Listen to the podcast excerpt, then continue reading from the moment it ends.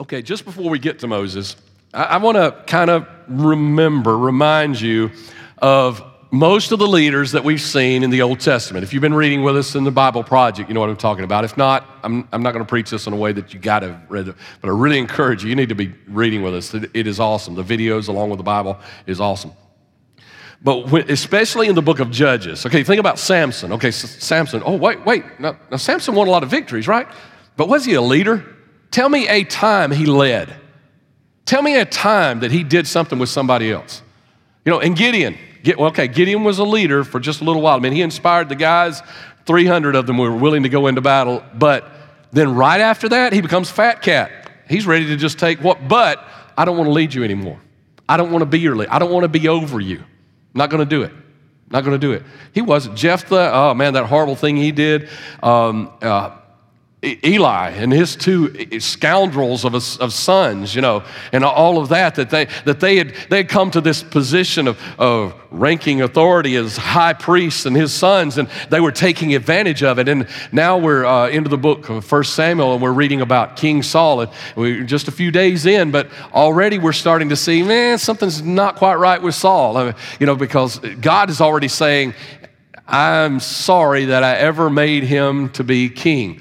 You know, and so here we see, and if we look at all these guys, we would probably take it that to be a leader means that you climb the ranks to get to be a leader so that you can take care of yourself, so that you can get all the stuff, so that you can be the top dog.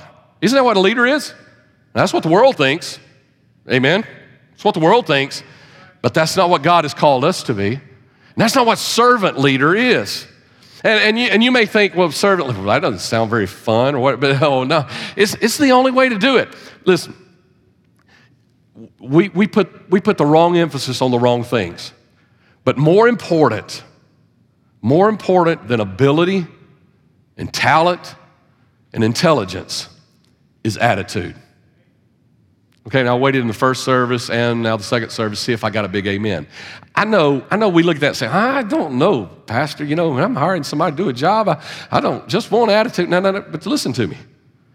If you're a little, if you're a little short on the ability, but you can get the job done. If you're a little short on the talent, but you can get the job done. If you don't have as much intellect about a situation, but you can get the job done, maybe it's not as much as somebody else, you can get the job done. You're going to slow us down for an hour getting the job done. But if you've got a bad attitude, you will destroy the job. And you'll destroy the unity, and you'll destroy what is going on. You'll destroy the crew. You'll destroy the momentum. You'll destroy everything. Ability. So, and if you don't believe me, those of you, again, remember the Bible Project when we were reading about when Samuel went over to Jesse's house to anoint the next king of Israel? You remember God said, go over, and he said, I want you to anoint because I'm sorry I made Saul king. So go over to Jesse's house. You remember what happened? And Jesse starts bringing his sons by, and Samuel starts looking at those things. He starts looking at those things. He sees these guys big, strong, good-looking, mature, confident, charismatic, and all of that. God said, I didn't choose him. Finally,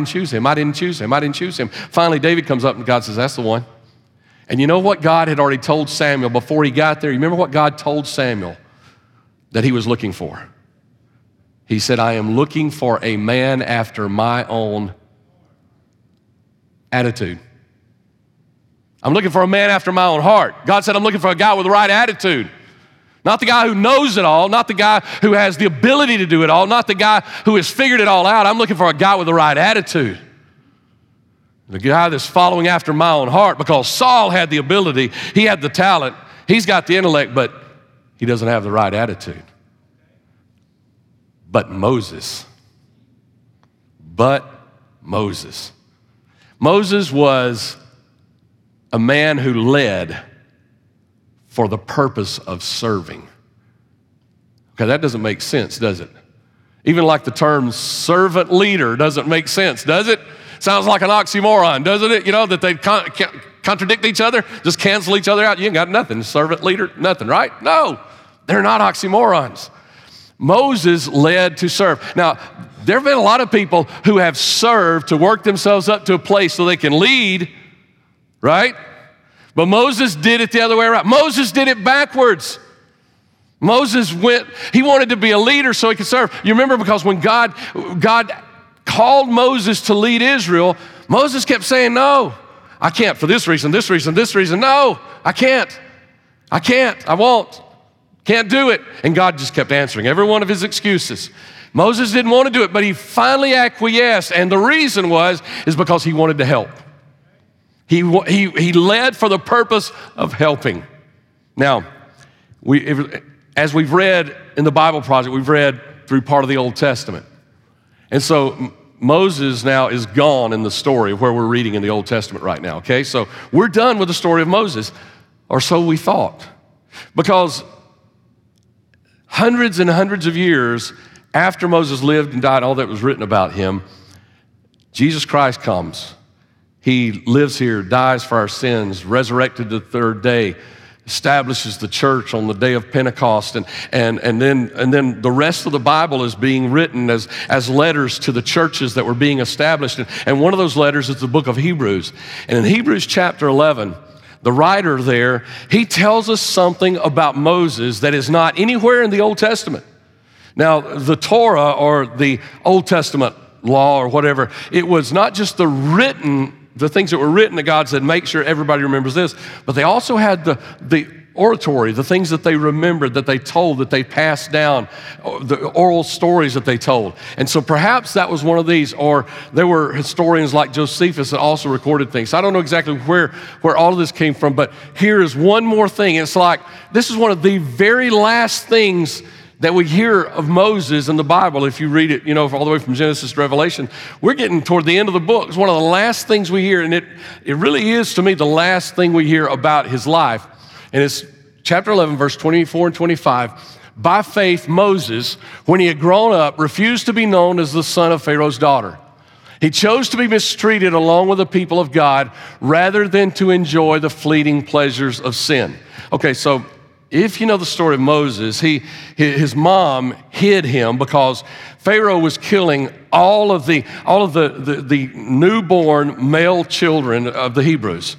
He was gonna put a halt to this generation rising up of the Hebrews, and so he was killing them all. So Moses' mother hid him, and Moses was found then by Pharaoh's daughter, and she took him into the palace and raised him as a member of the family. But at some point, Moses decides, this ain't it. This ain't it. And now I'm having one of those epiphany moments, Now, I've come across this thought before this week studying this message, so, I want you to understand that. But it's like when I really got this, and I don't know when it was the first time, it's just, wow, it just changed my mind and attitude really about all that was going on in Moses' heart and mind. Because what I'm remembering is that Moses never said, hey, I'm done with Pharaoh in the palace. I remember Moses running because he's committed murder, right? That's what I'm remembering. So I'm like, now, whoa, plot twist here at the end. So just like the Sixth Sense, I got to rewind. I got to back up here, and I got to look at some other things. So that's what I want you to do with me here now, okay? So let's go back to that time when Moses killed somebody, maybe committed murder, okay? And it's in Exodus chapter 2, and this is really early in the story of what we know about Moses, verse 11 and 12. One day after Moses had grown up, he went out to where his own people were and watched them at their hard labor. He saw an Egyptian beating a Hebrew, one of his own people. Now, I read this, the first times I read this or whatever, before I started putting this passion that Moses had for his people, and until Hebrews 11, 24 and 25 really got me. I would read this and I would say, I kind of gloss over that, but there's something important there. He said it twice. He went out to where his own people were. He saw an Egyptian beating a Hebrew, one of his own people. And now that I know this plot twist, maybe at the end of the story, that Moses had decided, I don't want to be a part of that anymore. I'm choosing, I'm a Hebrew, and I want everybody to know it. And now look what I'm seeing. I'm saying, wow. Moses decided, I'm going out here to check on my people. And he gets out there and he sees one of his own people. That changes the whole context. It changes the whole attitude of what's going on here. Here's the thing, we got it backwards. Moses Climb the ladder of success to be a leader in the opposite direction. He came down from the palace out to be just an ordinary man, and that's where God found him and said, "You're my leader." You know, scriptures in the New Testament, you know, where Jesus is talking about the first to be last and the last first. You know, God's like, I can't deal with your pride. I can't deal with your attitudes and stuff. God's looking for somebody that wants to do it because they've got the right attitude and the right heart. And the way to get ahead in the kingdom of God, the way to get blessed in the kingdom of God is to climb down the ladder, not up the ladder. We go in the wrong direction. We're seeking to get up. And man, you know what happens when you're doing that, don't you? Man, you're having to step on everybody and every rung all the way up. You know, but Moses was climbing backwards and he was going down. And so then Moses saw this happening, so what did he do? He looked this way and that, and seeing no one, he killed the Egyptian and hid him in the sand. Okay? I could go into a lengthy word search here about the difference in kill and murder, you know, and there actually is a difference in the Hebrew language as well. But he killed, didn't say he murdered. You know, and I know it looks like he said, oh, he looked this way and that, so he was gonna murder him. Okay, was it murder? Was it manslaughter? Was he just defending and it went too far and the man got killed? Or was it the Moses saying, hey, either this innocent Hebrew slave is about to die or I'm gonna have to kill him to save his life. And Moses said, I gotta step in and I can't let him do that. You know, I don't know how you feel about it, you know what, and maybe there's not any definitive thing there, but now that I know the rest of the story, okay, now that I know, I'm now looking at Moses totally different, and I'm not looking at Moses as a murderer anymore. I'm looking at a man who said, this is not what I want. I want real. I want my people. I want what God has called me to be. I don't want what somebody has given me for free. You know what he got tired of? He got tired of knowing that only because his mom hid him and by chance, luck, God's providence, Pharaoh's daughter found him. Every day of his life, he had all he wanted to eat and more. He had people waiting on him hand and foot, but in those same days, his brothers, his cousins, his nephews, all of the people of Israel, they were being beaten and they were slaves. They didn't have the food to eat. They were dying early, young deaths because they didn't have good medical care and all these things. And these are the people I am, and I am just here just because somebody found me. And he said, I can't deal with that anymore. And so he chose to climb down the ladder to be the leader God called him to be. See, that's the attitude I have toward Moses. And you may not be there with me yet, but give me just a couple more moments to change your mind, okay? And I know what we don't like to do is we really don't like to get involved anymore, right? We don't like to get involved anymore. You know, back when I was a kid, you used to have to always also worry about your neighbors spanking you if you got out of hand. We don't like to get involved anymore.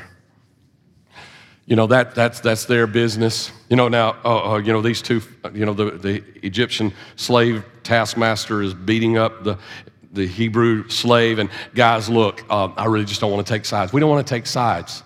Can I tell you something?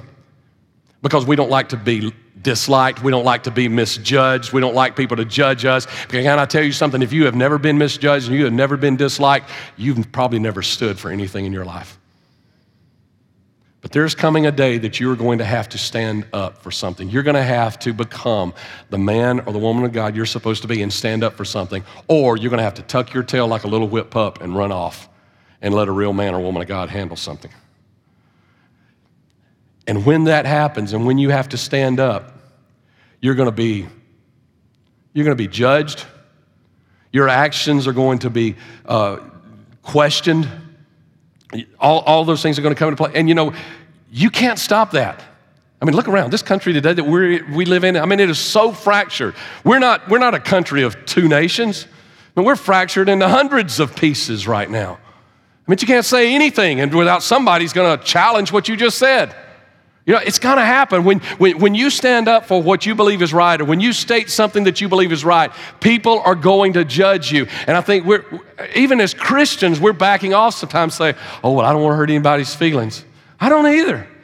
But you know what? There have been a lot of times, let me just say for myself, there have been a lot of times in my life I needed my feelings to be hurt. and some other parts of my body too. There have been times like that. And here's your only hope. If you don't want to be your actions, your opinions, your ideas, your choices, all of that's subject. People are going to judge you. The only thing you're going to have is your reputation. Let me tell you how to hold on to it right here. Is you and I must become men and women of such integrity that even the people who disagree with our actions cannot question our motives. And that is the best you can get in this world. They may still question your motives, but when you are a man or a woman of integrity, like I am seeing Moses now, and I think, let me give you a few more scriptures, and I think you're going to follow me in this, is you're saying, okay, I'm accepting now that this is a man of integrity. And I don't question anymore what his motives are. Maybe I question a little bit about how Pastor did that, but I don't want you to question my motives. I don't want you to. Okay, so let me show you just a little bit more. Just a few verses down from that. So Moses does have to run because he's killed an Egyptian. And in verse 16, so just a few verses down, he runs out. He gets far enough out of Egypt, he finally stops at a well to rest. And now a priest of Midian had 7 daughters, and they came to draw water and fill the troughs to water their father's flock. Some shepherds came along and drove them away, but Moses got up and came to their rescue and watered their flock. Okay, so here I see Moses again, and so now I'm still thinking with that in my back of my mind, that Hebrews 11, 24 and 25, that Moses didn't want to be this. Moses was passionate about, why? So it wasn't, Moses wasn't just about Israel. It wasn't just about Israel. It was like, he was like the champion of all the oppressed or people who were mistreated. Here he stands up. I'm gonna go over here and do the right thing, run these idiots off.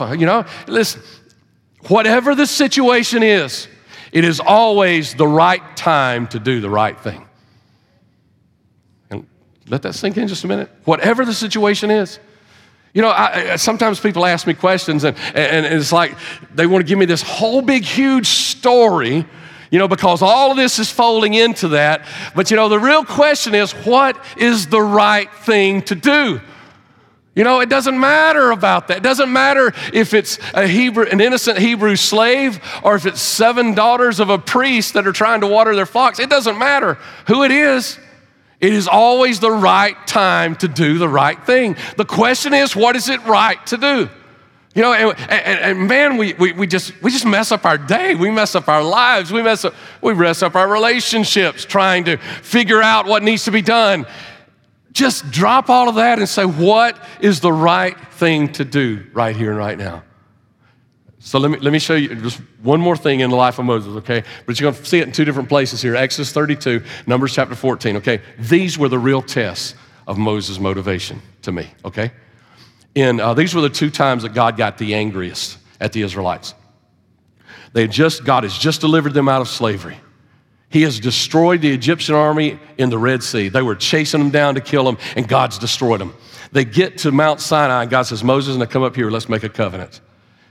And now, most of us think about 10 commandments. It was so much more than 10 commandments.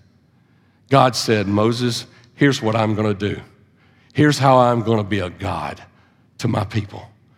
And all the promises that I made to your great-great-great-great-great-great-great-grandfather Abraham, I am going to be the God I said I would be. I'm going to fulfill all those promises, every single one of them. So here's the covenant. And yes, here's some things I want from you guys. I want you to honor me. Have no other gods before me. Don't use my name in vain. Don't murder, don't lie, don't covet, and all those other things. So he's making a covenant. While he's making a covenant, Israel at the bottom of the mountain, they gotten tired. They said, well, Moses is up there and he's got God tied up, so God can't hear us pray right now, so let's make ourselves a God. So they take a bunch of their jewelry and they form themselves an idol, and they do one of the most stupid things I think ever uttered in the Bible is they make this idol and then they say, these are the gods that brought us out of Egypt. And I'm like, what? You guys walked out of Egypt several weeks ago, and this thing just came out of the fire a few minutes ago. You haven't even named it yet, and you say, this brought you out of Egypt? Man, don't we do some of the stupidest things too as well? And so God said to Moses, I can't handle these stiff-necked people. Get down from this mountain. Get down right now. I can't handle them. They haven't even gotten the covenant yet, and they've already broken it.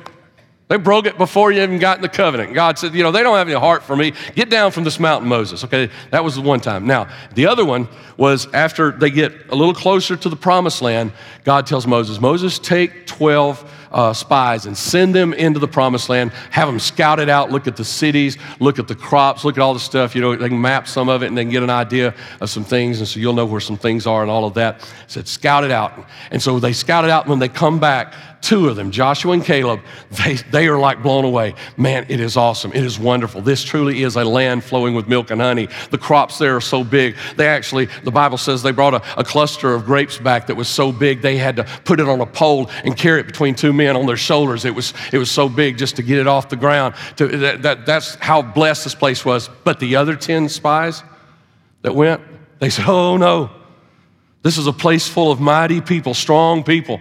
They have strong armies. Their cities are mighty and mighty fortresses. Their walls, every one of their cities has walls around them. We'll never be able to defeat them. They even have one clan of NBA centers out there. You know, it wasn't really like that. Okay, but that's maybe how you and I would say, you know, is that they've got one clan of people out there that every one of them can play center in the NBA. You know, because they basically said they've got one whole race of giants out there. Every one of them 7 foot tall or taller. And so there's no way. They scared the Israelis so much, these 10, that the Israelis said, oh no, we can't go then. And then they began to complain and murmur all night long. And they said, why didn't we just die in Egypt?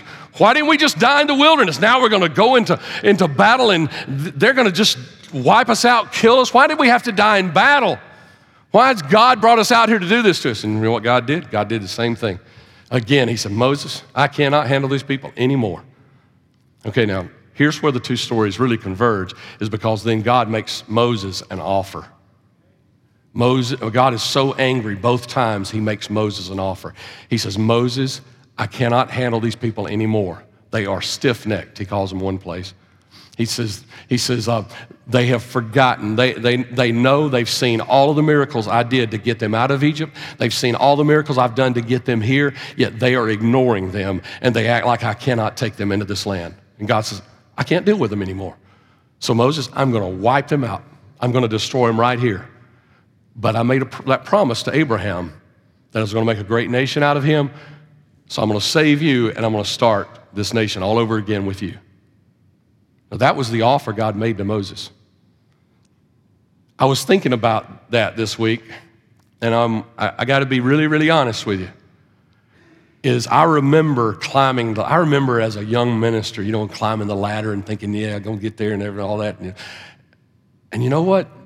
If God had made that offer to me when I was a young minister, I don't know if I would have reacted maybe something more like, whoa, that's cool, God.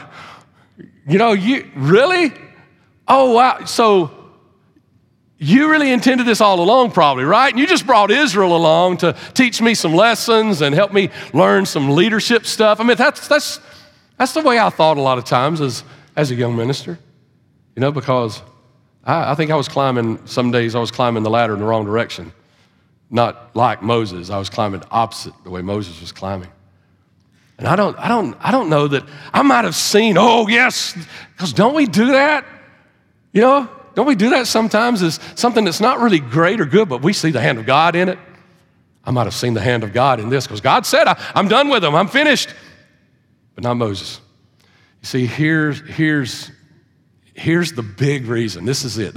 If I hadn't talked you into believing Moses as a servant leader yet, here's the big reason right here. Because Moses didn't act like me as a young pastor. I hope that today I would see this the way Moses saw it. What Moses did was he immediately fell on his face before God. He fasted for 40 days, both times, and he prayed for 40 days. He told God things like, God, you can't do this. These are your people. These are my people.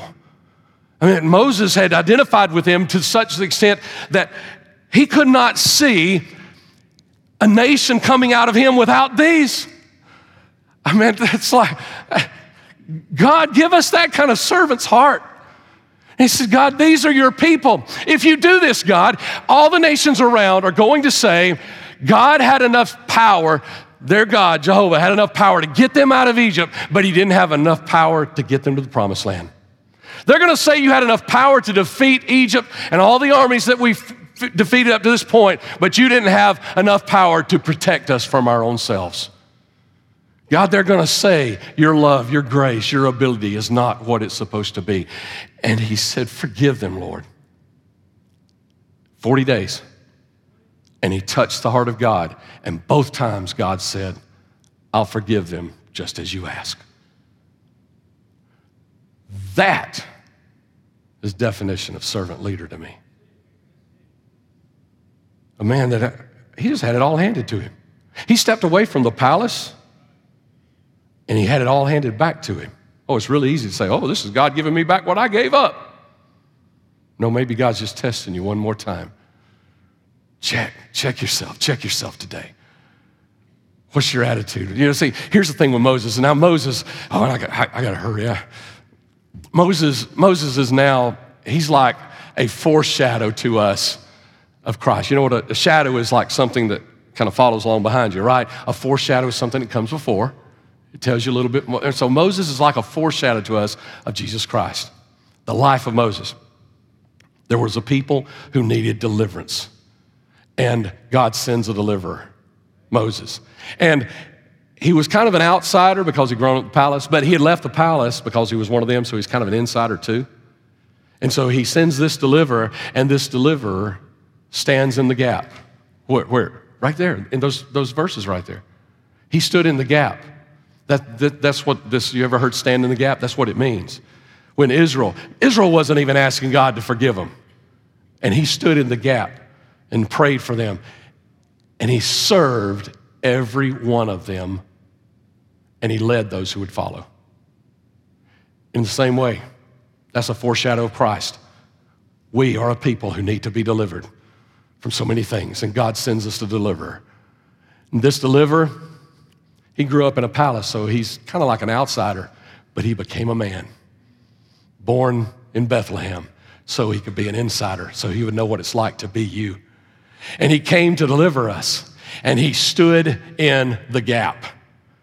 When you and I, we can't reach God, but he came and became man and God both so that he could stand in the gap for us. And Jesus Christ has served every human being that has ever lived because the blessings of God through Jesus Christ run all across this earth. Yes, the curse of sin still does too, but the blessings of God are there. And Jesus has served everyone, and he leads those who will follow.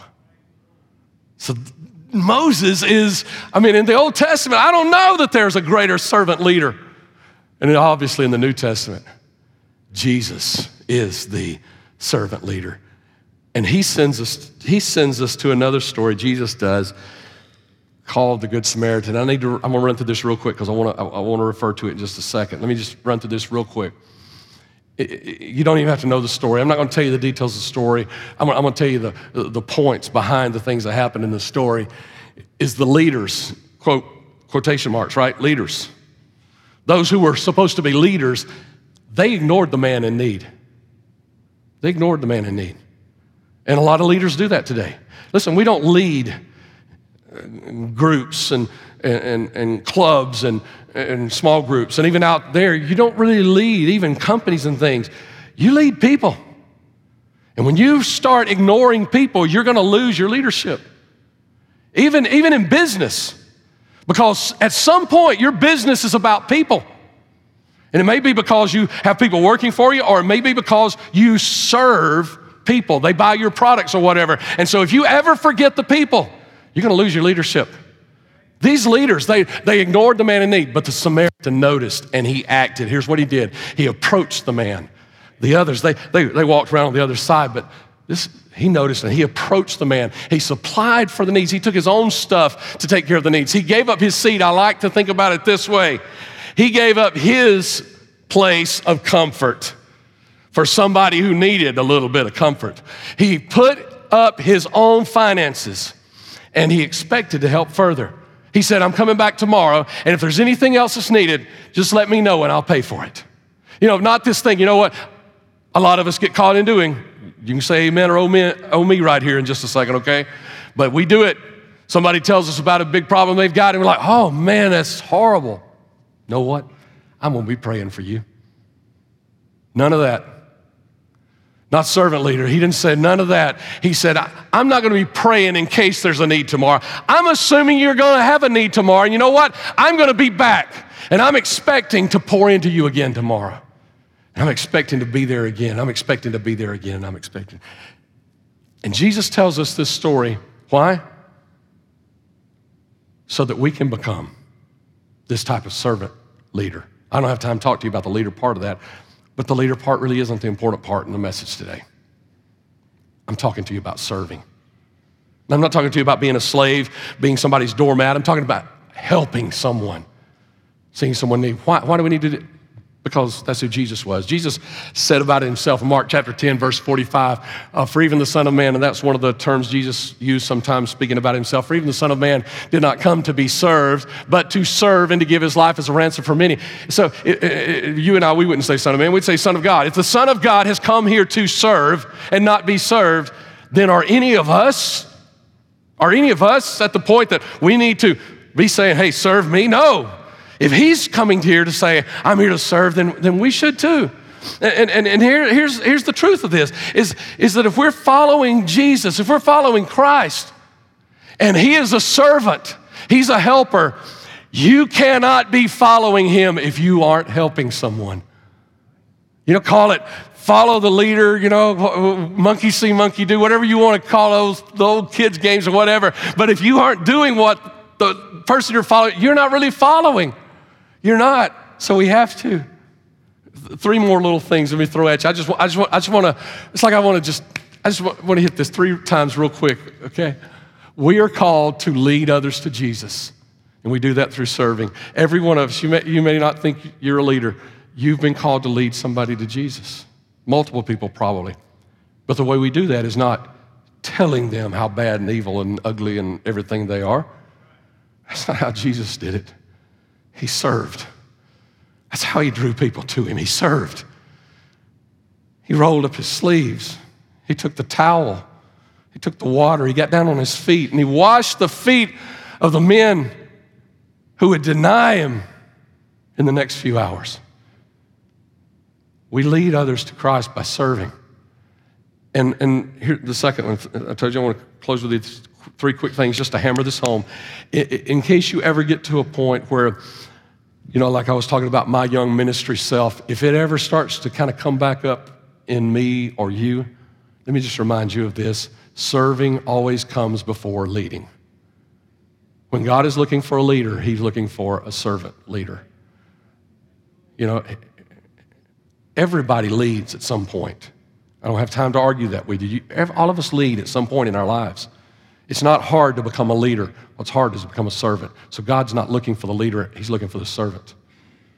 Serving comes before leading. And last thing, just to nail it home, as followers, I mean, this is just what I've been saying. This is the main point. As followers of Jesus, we are called to serve one another. This is what all of this was about this morning. We are called to serve one another. That's what we've been called to. That's what we've been challenged to be. And whether you're a leader or you feel like you're a follower, you're called to be a servant leader or a servant follower. Again, not slave, not doormat, but a helper to help.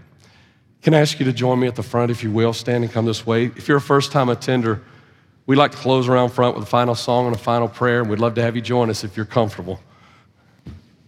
So come on this way.